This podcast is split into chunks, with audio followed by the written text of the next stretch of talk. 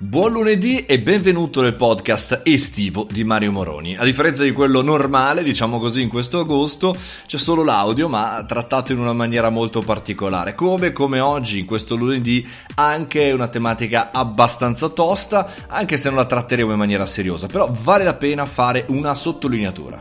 Il titolo sarebbe I videogiochi sono la causa di sparatorie e stragi? Come sapete, negli ultimi tempi purtroppo negli Stati Uniti, dopo le sparatorie di El Paso e di Dayton negli Stati Uniti, appunto, eh, c'è stato un gran parlare. Mm, Trump, lo stesso presidente, ha messo nel mirino i videogiochi eh, perché dice sono eh, comunque pericolosi, mettono nella testa delle persone chissà che cosa. In realtà poi io volevo affrontare questo discorso non tanto dal punto di vista politico, sociologico, eccetera, eccetera, ma dal punto di vista statistico e anche dal punto di vista scientifico, perché sembra quando ci sono questi fenomeni che sono legati al mondo de, diciamo, dell'intrattenimento, delle notizie, delle news, eh, sia per quanto riguarda i videogiochi, per quanto riguarda, vediamo tutti i giorni in televisione, sembra che quando succede una cosa succede da tutte le parti, un po' perché eh, magari sì, sicuramente ci sarà qualche attentatore che cerca di emulare altri, ma un po' perché i media lo mettono eh, più in rilevanza, chiaramente. Ma andiamo a vedere all'interno dei dati delle statistiche se c'è un fondamento a queste affermazioni. La realtà è che non c'è proprio per niente, perché le statistiche dicono, anche a seconda di un report eh, redatto già nel 2004 da parte di servizi e del Ministero dell'Educazione statunitense, che per esempio tra gli autori delle stragi solo il 12% dei casi l'assassino era un appassionato di videogiochi, sparatutto di altre forme di intrattenimento violento. Questo vuol dire che chiaramente non sono così incidenti. Dall'altra, dall'altra, parte, anzi, diciamo il numero eh, di, di, attentati, eh, secondo quello che è stato raccolto anche eh, dalla campagna di analisi specializzati in sports di Newzoo e ripreso da Vox, non esiste alcun tipo di correlazione tra i due fenomeni. Anzi, negli Stati Uniti mostrano un tasso di violenza nettamente superiore rispetto ad altri paesi eh, sempre nella top 10 mondiale per la diffusione di videogiochi, ma che non hanno correlazione. Anzi, tra i primi eh, due stati della classifica c'è la Corea del Sud e la Cina, e tra l'altro, appunto, sono tra i più virtuosi da questo punto di vista per la violenza, quindi sono sicuramente fuori dai giochi. Insomma, da un certo punto di vista l'opinione pubblica e i media cercano di eh, mettere in rilievo quale potrebbe essere la causa, ma la causa, come abbiamo visto dalle statistiche, non è il mondo dei videogiochi, ma tante volte è il, la volontà di emulare eh, qualche cosa collegata al proprio risentimento personale verso la società o verso la famiglia o verso qualche cosa che hanno subito all'interno anche delle, eh, delle mura di casa, quindi con violenze domestiche. E dall'altra parte, anzi,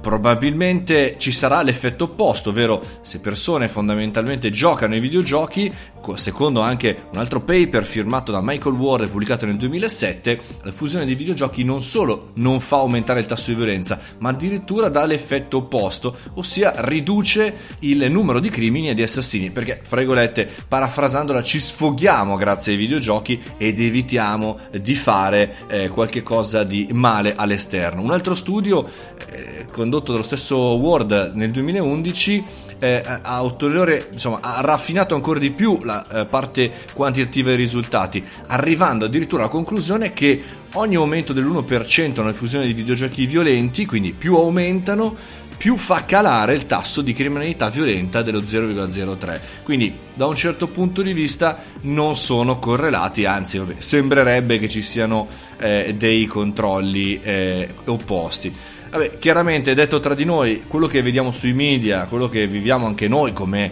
utenti di questo mondo di entertainment è sicuramente l'opposto rispetto a quello che è eh, la realtà. La percezione è sempre diversa dalla realtà, altrimenti noi dovremmo bloccare tutto il mondo della musica per canzoni troppo violente o bloccare tutti i libri, anche tantissimi classici nostri e non soltanto. Quindi dovremmo bloccare un modo di far sfogare la nostra creatività, la nostra immaginazione e cercare di cancellare la memoria. Ma è chiaro che tante volte dobbiamo essere capaci nel nostro business, nella nostra vita quotidiana per prendere decisioni di andare non soltanto a vedere quello che ci dicono i media o quello che ci dicono i siti internet acchiappa like e clickbaiting, ma di capire culturalmente dalle statistiche se questo può funzionare, se questo ha un senso oppure no. Cioè essere noi stessi da arbitri di questo videogioco dell'informazione.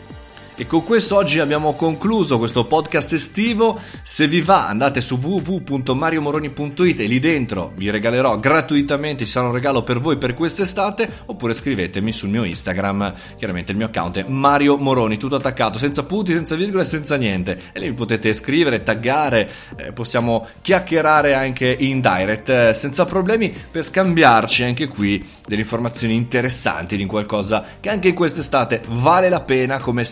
di approfondire. Vi auguro buona estate e buona giornata.